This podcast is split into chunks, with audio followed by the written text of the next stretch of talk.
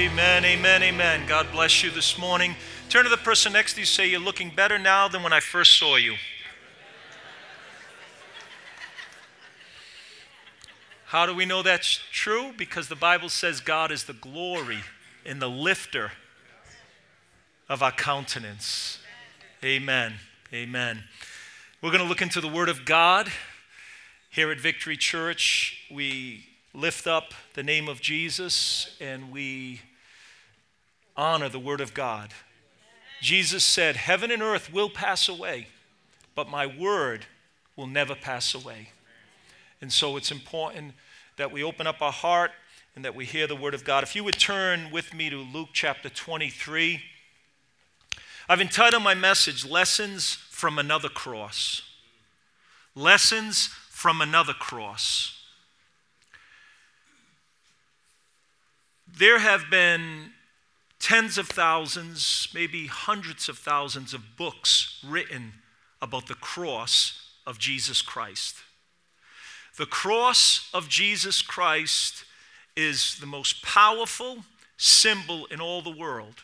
But it's not just a symbol, it represents the greatest sacrifice that was ever made, where the blessed and holy Son of God laid down his life for the sins of the world. In my personal library, I have probably dozens of books on the cross. Paul, the greatest theologian, shape and uh, systematize the theology of the cross. And he said of the cross, As for me, God forbid that I should boast about anything except the cross of our Lord Jesus Christ. Our boasting, our rejoicing, our celebration is not in our own achievements or our own attainments, but it's in the cross of Jesus Christ. We boast in that cross because we know what it represents. We know the power of the cross, not only uh, theologically or theoretically, but experientially. The change that takes place in our life is through the cross. In Paul, he boasted in the cross. Back then, the cross was an instrument of torture and an instrument of shame. So, why did Paul glory in the cross? Because in it, the most selfless act ever performed by men or angels took place on it. Amen? He saw in the old rugged cross the hope of humanity, the end of sin's bondage. He saw in the cross the love of God revealed. One preacher said, A lone man dying on a cross did more to restore man's relationship with God than all the combined genius and power of earth's mightiest. But this morning, I want to give a little different twist, if you will. I want to look at the cross of Christ from a different angle. I want to actually view. If you would turn with me to Luke chapter 23. When Jesus was hung up on the cross, his feet nailed to the cross, his hands nailed, his side split open, his brow bleeding with a crown of thorns. The Bible tells us in Luke chapter 23, chapter 23, verse 32, there were also two others, criminals led with him to be put to death. So, Jesus, when he went to Calvary, there were two other criminals that went along with him. And the Bible says in verse 33 when they had come to the place called Calvary, there they crucified him, Jesus, and the criminals, one on the right hand and the other on the left. This morning, I want to talk to you about lessons from another cross. I want to read this passage of scripture. I just wanted to set it up for you to understand that when Jesus hung, bled, and died on Calvary, he wasn't the only one that was on that cross. There, were, uh, there was a criminal to the right, and there was a criminal to the left of him. And the Bible says in verse 39 then one of the criminals who were hanged blasphemed him, saying, If you are the Christ, save yourself in us. But the other, answering, rebuked him, saying, Do you not even fear God, seeing you are under the same condemnation? And we indeed justly, for we receive the due reward of our deeds, but this man has done nothing wrong. Then he said to Jesus, Lord, remember me when you come into your kingdom. And Jesus said to him, Assuredly, I say to you, today you will be with me in paradise. Now, as I read this scripture, I don't know if you've ever read it for yourself, or this might be the first time you're hearing it. I am so impressed by what I hear from this one criminal that was dying on the cross. I am so impressed by his knowledge. His theological understanding is really incredible. He had a solid grasp of biblical truth.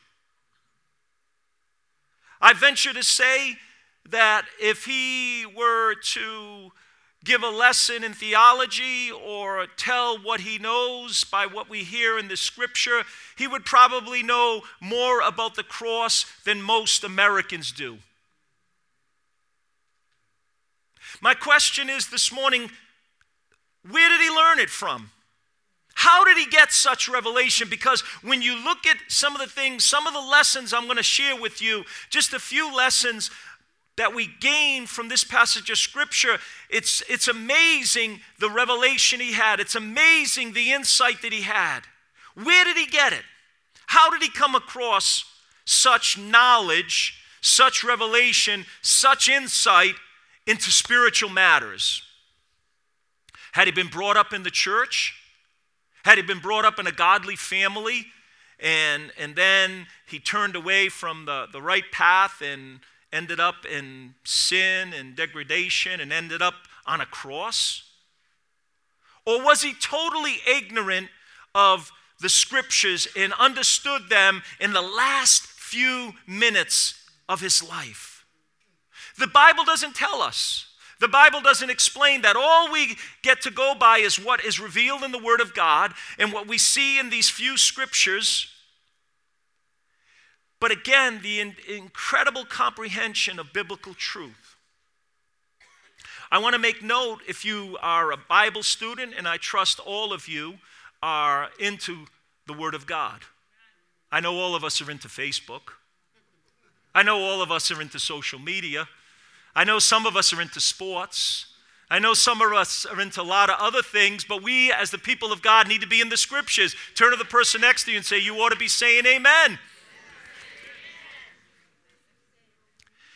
But I want you to note in Mark's gospel, Matthew's gospel, that this man that I'm talking about, these lessons that I'm talking about from another cross, that this criminal also started out reviling and cursing Christ. In Matthew chapter 27, verse 44, even those robbers who were crucified with him reviled him. Mark 15 32. And those who were crucified with him reviled him. So we have two criminals, one on each side of Jesus. Both of them are uh, dying for, for the punishment of, uh, for their crimes, and, and they're reviling and cursing Jesus. They're saying, you know, if you're the Christ, come down from the cross, save yourself, and save us also. They were just looking to save their neck. They were just looking to get out of trouble. And I think all of us, when we get in a jam, when we have a problem, when we begin to suffer the consequences of bad choices, we just want out. Lord, save me. We don't care how it's done, or we don't, we don't care about uh, the steps to it, or we just, we just want out. But, but we're going to learn some lessons from, from this man, from this other thief on the cross. Uh, he, he was really a, a, a scholarly man, if you will. It's amazing how this man on the cross started out so bad, but he had a change of heart. This scripture literally fulfills a saying that we might say frequently While there is breath, there is hope. While there is life, there is hope. Hallelujah. Turn to the person next to you, say, While there is breath, there is hope. Amen. Amen. We see in Luke chapter 23, verse 39, this man went from reviling Christ to actually revealing Christ. He went from cursing Christ to actually confessing Christ. This man, while he's on the cross, comes to his senses.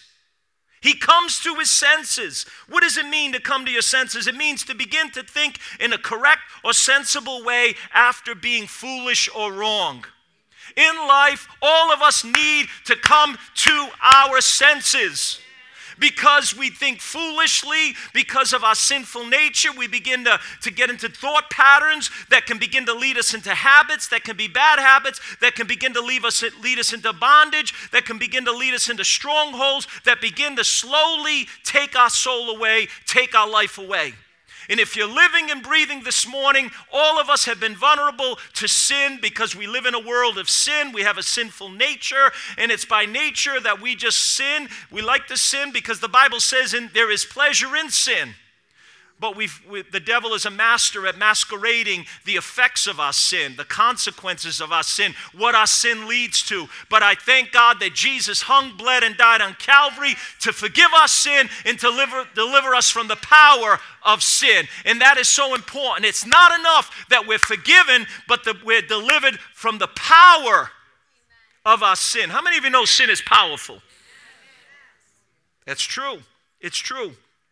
But here's this man on the cross, suffering for the consequences of bad choices, receiving the due punishment, hanging on a cross, dying, but somehow, some way, he comes to his senses. He comes to a better frame of mind. The parable of the prodigal son tells us of a young man who turned away from the right path in life to one of sin, rebellion, and ungodliness. But then he sank so low and he hit his rock bottom. He hit his rock bottom, and the scripture says he came to his senses. You know, sin is insanity. I said sin is insanity. Sin will take you further than you want to go, it'll cost you more than you want to pay, and it'll keep you longer than you want to stay. Sin is insanity. But, but the Bible says the prodigal son hit rock bottom and he came to his senses. There's a time in life where we come to our senses, or we should come to our senses, or we should seize that opportunity to change. You know, change is not easy. Fold your arms. Just fold your arms. I want you to, I'm telling you to fold your arms. Now, I want you to do the opposite. Fold them another way. You, some of you can't even do that, right? Because we're so used to the way we fold our arms. Try it, men, women, when you go home, put your pants on with the other leg. You're going to fall. You're going to trip. I, I, I, put my pan right leg on all the time. You try putting the opposite. Why? Because we're so conditioned to do things a certain way. We don't like change. We don't like change. We like to do things a certain way. And even when things are bad in our life, even when we are, are suffering or in pain or uh, um, being abused or being neglected or, or hurting or whatever, we, we, we stay the same because change is hard. Someone once said, You will not change until the pain of staying the same becomes greater than the pain of change. Let me say that again.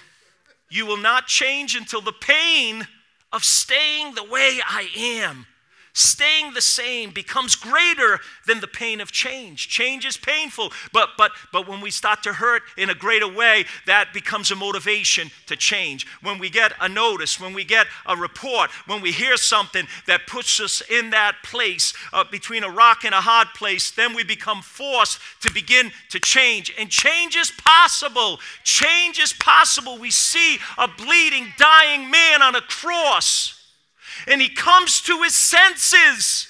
He gets, he has a, an aha moment. The light goes on. He gets a revelation. He gets some insight. And oh, how we need insight, how we need revelation, how we need our eyes open, how we need the Holy Spirit to help us to see the way things are. Truly, truly, the way things are. We need that moment of clarity. We need the light to go on. And you see, that's the story of, uh, of this cross. That's the lessons that we can learn. You see, we can learn something today that can make a difference. I said, you can learn something today that can make a difference. It did in his life. It did in his life. What a revolutionary change it made in this criminal's life. He woke up a criminal condemned to death. He fell asleep a believer with eternal life. He woke up on his way to hell and he fell asleep on his way to heaven. He woke up with, with, with no future, without God. He fell asleep without, with an unending future with God. He woke up having made all the wrong decisions in life. He fell asleep having made the best and most important decision in life. That tells us there's hope for everyone. There's hope for you. There's hope for me. Hallelujah quickly, quickly, I want to give you a couple of lessons. I don't know how many I'm going to get through, but what, lesson number one what does this man teach us? What is, what is the lesson from the cross, from the other cross? The fear of God. Look at verse 40. But the other answering rebuked him. The one criminal who started out reviling Christ and cursing Christ, has a change of heart, has a revelation, has a, an aha moment, has, a, has a, a coming to his senses. He rebukes the other criminal who's still cursing Jesus. He said to him in verse 40, he says, Do you not even fear God? Do you not even fear God, seeing you are under the same condemnation as this man? He grasped the important truth of fearing God. Fearing God. Do you know that there are some un- unhealthy fears in life, but there are some healthy fears? You know, a healthy fear is being afraid of playing in traffic on 95 at 4:30 or 5 o'clock. That's a healthy fear. Not all fears are unhealthy. There are some healthy fears. There is a healthy fear of God. Now, I understand maybe some of you, your upbringing, maybe at home, maybe in the church, you saw God as a fire breathing, vengeful God who was always looking to get you. You step out of line, He wants to get you, He wants to, to, to judge you, He wants to cast you into hell. So maybe you grew up with, with, with some, some extreme view, a distorted picture of God.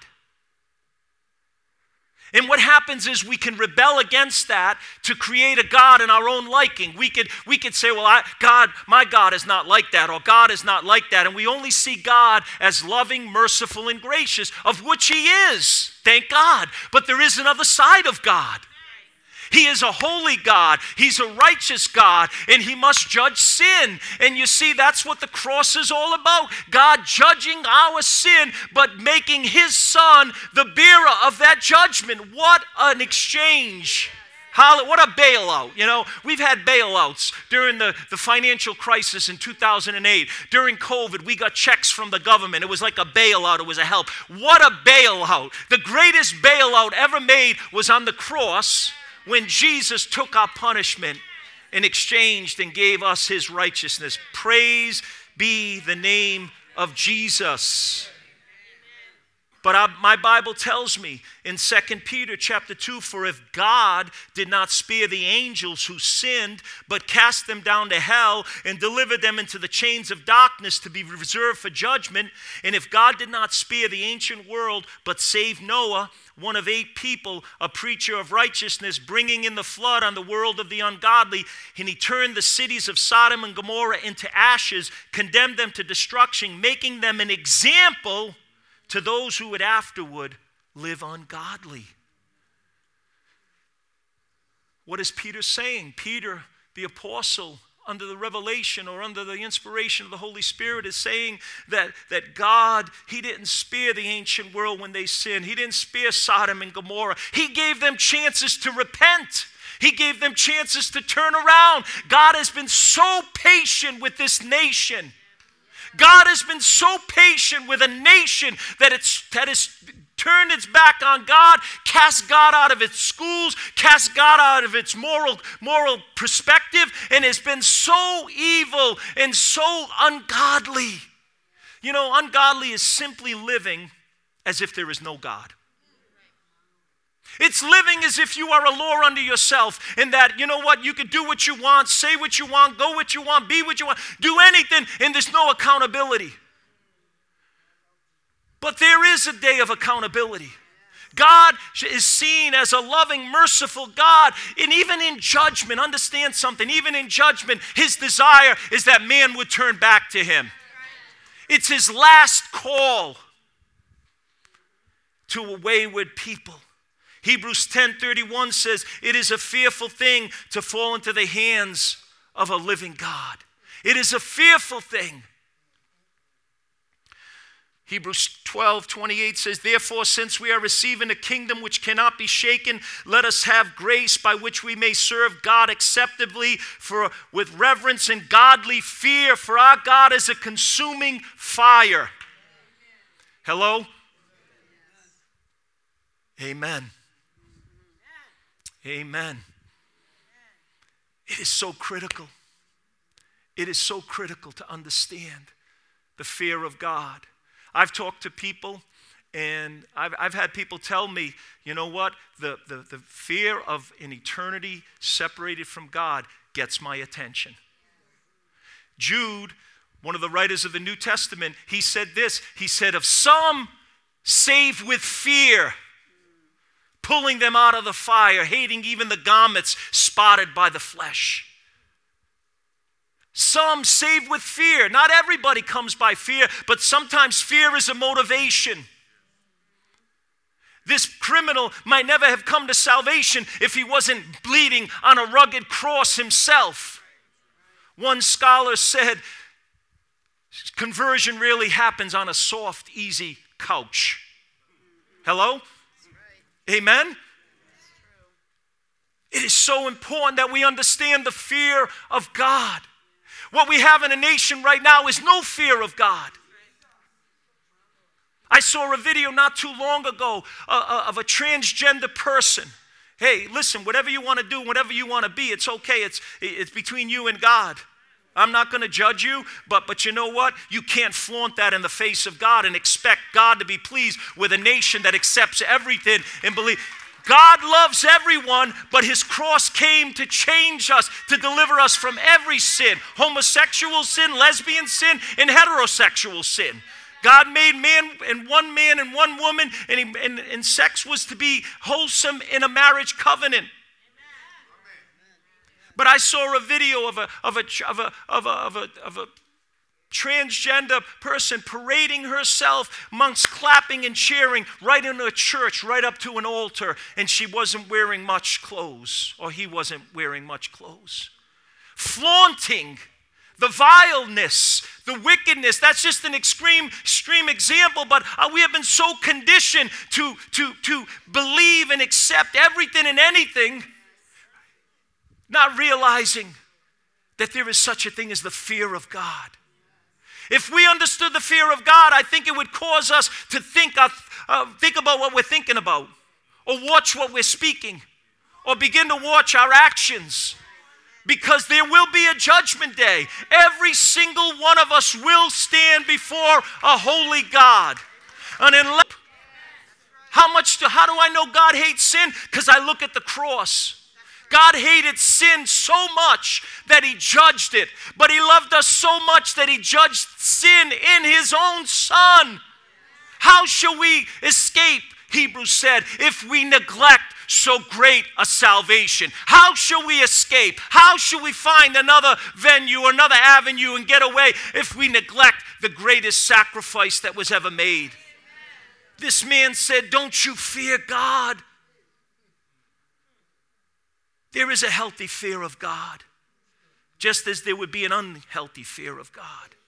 Proverbs 16 6 says, By the fear of the Lord, man departs from evil. Hello? That's the word of God. By the fear of the Lord, man departs from evil. They say, Hey, wait a minute. Uh oh. I'm going to have to give an account. I'm going to have to stand and give an account one day. You know what? I'm sorry, but I won't be there to help you out. Your spouse won't be there to help you out. No one will be there. It'll be you and God. And you know what? On that screen is going to be all your sins, all your thoughts. I like to fool around and say, imagine if we had the technology, row five, seat three, just put up all their thoughts right now. Even in church, some of what you're thinking. Even in church, some of you are still on your phone. Even in church, some of you are still thinking about other things. When the holy word of God is being preached, you're going to need this. You're going to need it. You can't go by your charisma. You can't go by your degrees. You can't go by inspiration and moments. It's got to be a heartfelt, consistent walk with God, even when inspiration don't seem to be there. You will obey God. Proverbs chapters 1 through 7, they, they lay out this whole, whole understanding. The fear of the Lord is the beginning of wisdom. The fear of the Lord is the beginning of wisdom. You see, judgment threatened is not to condemn us, but to save us, to warn us. We try to do that with our own children, don't we? Because we love them. We want them to avoid the consequences of their sin. We try to, to discipline them the best way we can. How much more a holy God? He loves us, does not want to see us go down paths and go down. You see, sin is so prevalent in our culture, young people don't have a chance unless they stay close to Jesus. Sin's too powerful. Come on, the, the, the, the, the, sex, the, the, the, the lust, the, the vileness. I cannot believe some of the commercials I see about the programs that are on TV now. Every vile practice that the scriptures condemn are now mainstream. God help us. You know what it says about Lot when he was in Sodom and Gomorrah? He was a godly man, but because he was there so long, he became desensitized. He began to, to, to, to, linger too long when God wanted to deliver the people from Sodom and Gomorrah. You know what had to happen? He was telling Lot and his family were supposed to get out. They lingered. An angel had to grab him, grab him and say, Come on, let's get out of here. Imagine, think about the scriptures. He Here's a righteous Lot in the midst of all that perversion, and he gets so comfortable that an, that an angel had to drag him out of here. That's the mercy of God. Sometimes you don't realize that there are angels dragging you out of your mess. There are angels dragging you out of your sin. There are angels dragging you out of your confusion. You're not that holy, you're not that good, neither am I, but the Holy Spirit is faithful, and God will assign angels to pull us out of destruction. If it had not been the Lord who was on my side, let Israel now say, if it had not been the Lord who was on my side, when men rose up against me, they would have destroyed me. Bless the Lord, O my soul, who delivers from all my destruction. Number two, and I'm going to close with this.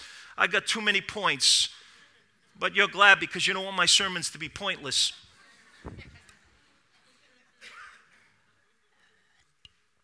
The first lesson from another cross is the fear of God. The second is like unto it, taking personal responsibility. Amen. Oh, this is a big one. Look what he says. Look what he says. I'm in the Bible. I'm in the Bible. I'm in the scriptures this morning. Look at verse 41. For we indeed justly, for we receive the due reward of our deeds. We indeed justly, we deserve what we've got coming. He understood that he was reaping the consequences of his own sin. The other one on the other cross, all he wanted was to get be saved. Get me off this cross. There's no remorse. There's no repentance. There's no anguish over sin. There's no understanding of, of, of, of, con, of, of conviction. He just wants to get saved. And a lot of times, people even come to church, all they want to do is get saved. They just want all their problems to go away. Well, I'm not a magician, I'm not a Houdini. This steps, God will begin to deliver you, but you also have to walk out your salvation with fear and tremble. You have to work it out and what God works in you, and it's a process. If you if you live a certain way for 20, 30, 40 years and expect God to change everything tomorrow, that ain't gonna happen. But God will begin to change you. God will begin to restore you. God will begin, He will do it. He is faithful to do it. Amen. But here he is, he understood. He understood that if he was going to get right, he had to take personal responsibility. God help us to admit when we're wrong. Turn to the person next to you. Say, don't be defensive. Nobody's perfect. You know, I remember hearing a preacher one time, and it was so freeing to me. He said, basically, you've got nothing to prove to anybody, and you've got nothing to lose. Just, just be, be free. But we get so defensive. All of us get defensive. And I find even in the church, you can't tell anybody anything sometimes. Not this church, I'm talking about another one.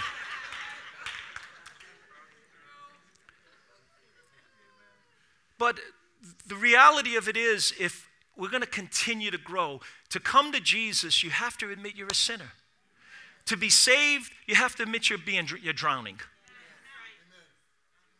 That's the first step, but it's also continual steps. We all have to continue to acknowledge, continue to admit that, that we make mistakes. That's part of sanctification. And then you receive grace. You know, sometimes we, we don't we don't see it, we don't understand it, especially in our culture. It's very hard to get people to admit they're wrong and take personal responsibility. We've, we've created a whole legal system. We've created even a whole theology that exonerates people and puts the blame on other people. But we're all in need of God's grace. We all need to say, Lord, it's me, O oh Lord, standing in the need of prayer. It's me. And this man said, we indeed justly, we are receiving the due rewards of our deeds. Well, you're saying, well, I'm not a thief on the cross. You know, the, uh, there was a pastor who was having a, a difficult time with a church member. Again, not in this church. But this church member didn't want to come to church. They didn't want to tithe. They didn't want to get involved in a ministry. And so they're giving the preach, the pastor a hard time, and the pastor's trying to convince him. And so, so this person says, Well, Pastor, the thief on the cross, yes, he was. He didn't tithe. Was he saved? Yes. He didn't go and get involved in any ministries. Was he saved? Yes. So the man says to the pastor, Well, what do you think about that? So the pastor thought for a moment and he said, You know, he said, the only difference between you and that other thief was he's a dying thief and you're a living one.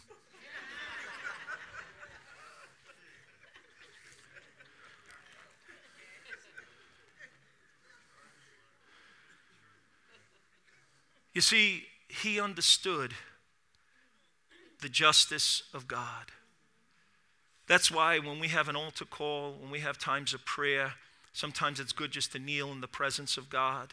Sometimes it's good to just focus on, on the Lord and to acknowledge that, that we need His grace. And taking personal responsibility is always a step in the right direction. Alcoholics Anonymous, one of the steps is taking personal inventory, right? Those steps are biblical and it's, it's evaluating and not blaming other people, but saying, Where am I wrong? And, and again, this man, what insight. Let me just close with one more. I'm going to just close with one more. The third, the third lesson, he understood the uniqueness of Christ. Look at verse 41. He says, This man has done nothing wrong. He knew that he himself and his friend were not in the same class as Christ. They were ungodly, they were sinners, they were guilty. He was worthy, he was sinless, he was innocent. Hebrews 4:15 says that Christ was tempted as we are, yet without sin. 2 Corinthians 5:21 says he, he who knew no sin became sin for us, He knew no sin.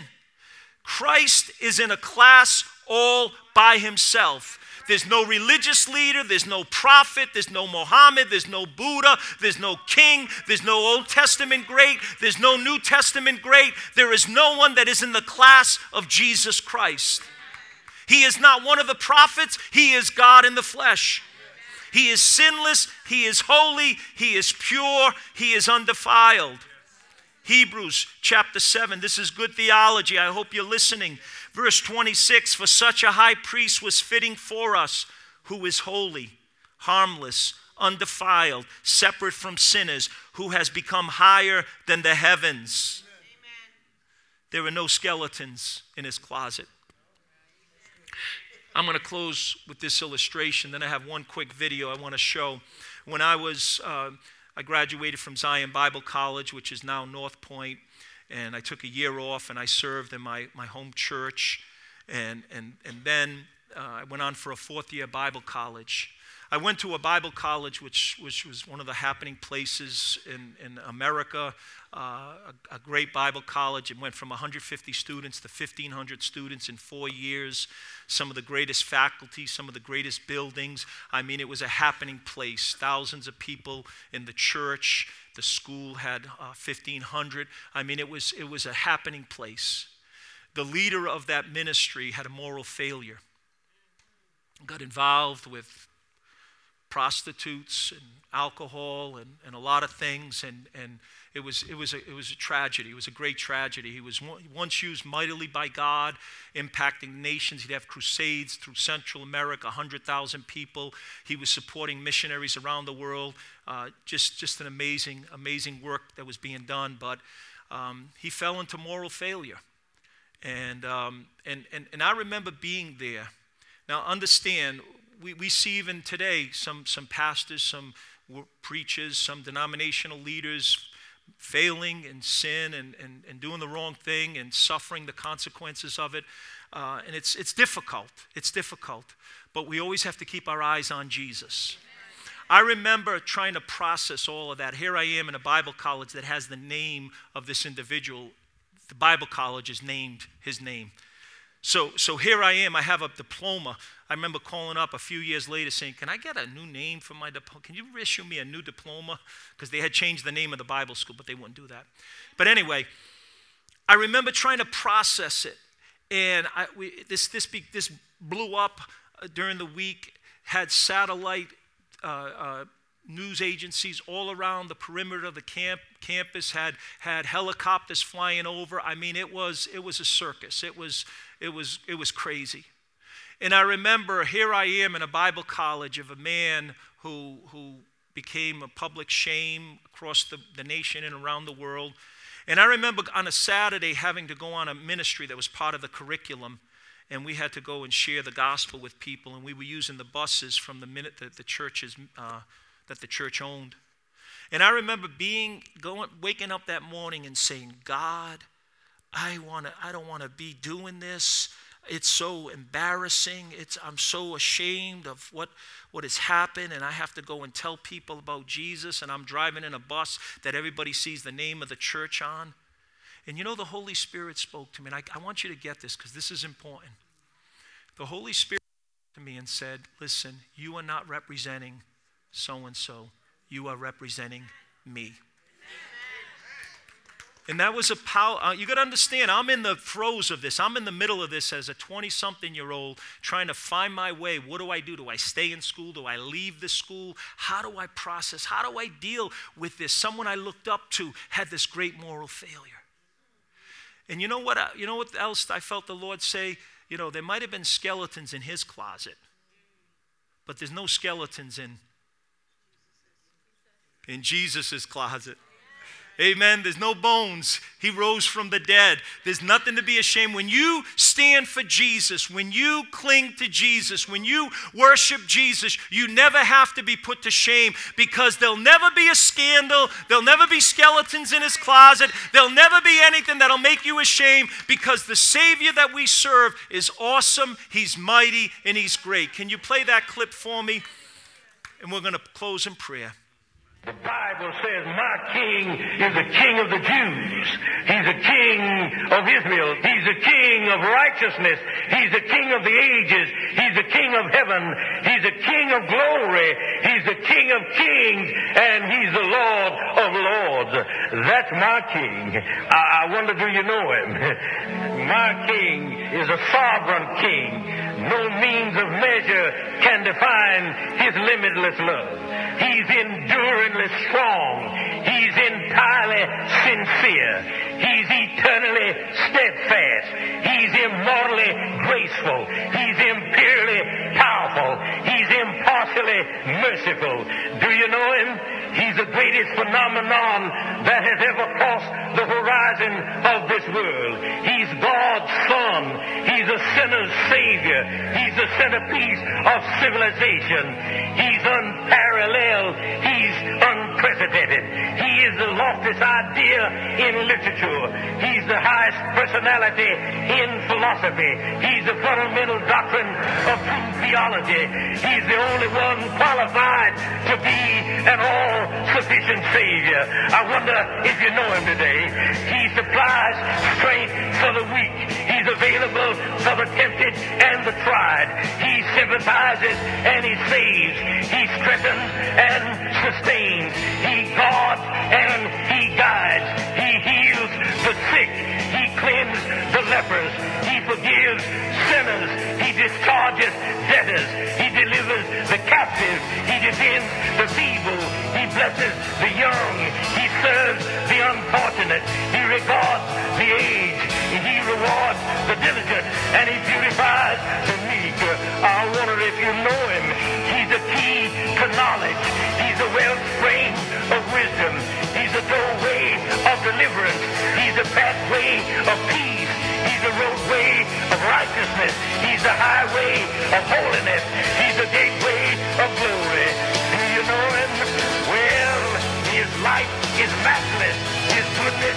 limitless. His mercy is everlasting. His love never changes. His word is enough. His grace is sufficient. His reign is righteous. And his yoke is easy. And his burden is light. I wish I could describe him to you. He's indescribable.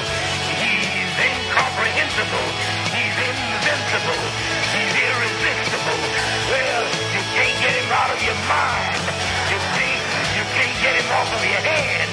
You can't outlive him, and you can't live without him.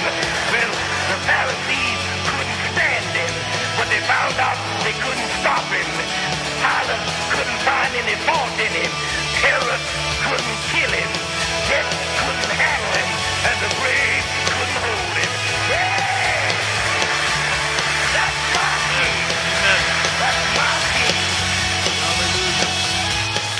Amen. Amen. If the singers and the musicians could come back this morning, would you stand together with me? Do you know him? Do you know Jesus personally? Thank you, Jesus. Praise God. I want to just ask this morning, I want us to come around these altars for a few moments to pray. But first, I want to ask if there's some person here, you might be young, you might be old, you might be new, you might be coming from for a while. Have you ever truly accepted Jesus Christ as your Lord and as your Savior? That simply means that you acknowledge that you need a Savior. You, you acknowledge you're a sinner. We're all sinners. The Bible says we've all sinned, we've all fallen short of the mark. We acknowledge we're a sinner. We acknowledge we can't save ourselves because if we could, we would. If we could, we would have. Only Jesus is qualified to save us. Only He was perfect and holy. He lived a perfect and holy life. He died, He rose again to justify us, to forgive us our sins. We must admit, we must believe that. And then we must confess Him as our Lord and Savior. And then we must decide to live for His glory. The Bible says we live for Him who died for us. Why, why should we be excited about Jesus? Why should we give our all to Jesus? Why should we live for him? Because he died for us.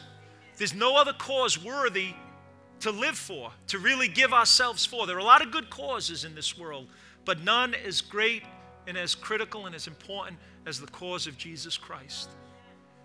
But you have to confess your sin. And if you're a Christian and you're living in sin, it could be sexual sin, it could be could be any kind of uh, habit that is destructive, it could be anything. God's grace is sufficient. But you have to admit it, like that man on the cross. He said, We, we deserve what we're getting. We, we, we're, we're sinners. He's holy. When you do that, God's grace comes to you. God, Jesus came with perfect grace and truth. A woman was caught in the very act of adultery. And the law of Moses said she should be stoned with stones, her and him. But look at the religious bigotry or the, or the whatever you want to call it. They didn't bring the man, they just brought the woman. Right away, there's something wrong. But Jesus saw through it and he said, He who's without sin, cast the first stone. They began to drop the stones, and only the woman stood there. And Jesus said to her, Where are your accusers? And she said, They're gone. There's no one here. And Jesus said, Neither do I condemn you. There's His grace, there's His mercy. God is a God of love. God is a God of mercy. No matter what sin you've committed, look at this man dying on the cross. He was a robber, but, but most likely uh, the, the, the Greek word speaks that he was a robber who killed people to get money. It wasn't just robbery, he was an armed robber. He was one who killed people. He was a, he was a bad dude, but he was forgiven. This day you'll be with me in paradise, Jesus said. God is merciful, He'll forgive any sin. But Jesus said to her, Neither do I condemn you, but He said, Go and sin no more. See, there's the other side of it. There's the mercy and the grace, but there's the justice. You just you don't get forgiven and just keep living your own way because then that's not true repentance. Repentance is you turn away from sin to turn towards Jesus. You turn away what from what's displeasing. How do you find that out? You find that out in the Bible. How do you know what's right and wrong? Not by culture, not by TV, not by what your friends say, but by what God's Word says. You learn about God, you learn about right and wrong from the book. This book we stand upon, this book we preach. And so this morning, I want to ask you if, if, you if you need to come and you need to acknowledge some things before God, if you need God's grace this morning, and I know that's hard to do, and I know I know how church people can be. I know how people can be sometimes. They don't want to acknowledge that their pride will keep them in their seat. Their pride will worry about what others are going to say. Their pride will feel like they're put on display. But you know what? When it get, comes to getting right with God, it doesn't matter. Jesus said, If you're ashamed of me before men, I'll be ashamed of you before the angels of heaven. I don't know about you, but I'd rather humble myself here than be humble there. So, this morning, as they begin to sing, I want you to just move out of your seat. This is about getting right with God. Whether you're a Christian or this is your first time, you move out of your seat and you say, I want to I wanna learn some lessons. I want to I wanna learn some lessons today. And as they begin to sing, it might be one, it might be two, it might be many. You just begin to come. Amen. Everyone bow their heads and let's pray right now. Father, thank you for the Word of God. Thank you for the truth of God. Thank you, God, for the word is powerful. God, it's, it's not emotionalism, it's not sensationalism, it's the truth. It's your word. It's the word that sets people free. It's not emotionalism, it's the word of God. And so, God, today I pray that the word of God would touch people's hearts. I pray today that the anointing of the Holy Spirit will, will give someone a hope this morning, like that, that dying man who woke up hopeless, but he had an encounter with the living God. He had an understanding. Touch every heart right now, we pray, in Jesus' name. Amen. Amen. Let's begin to sing. Let's find a place to pray, a place to, to meditate, to contemplate what we've heard.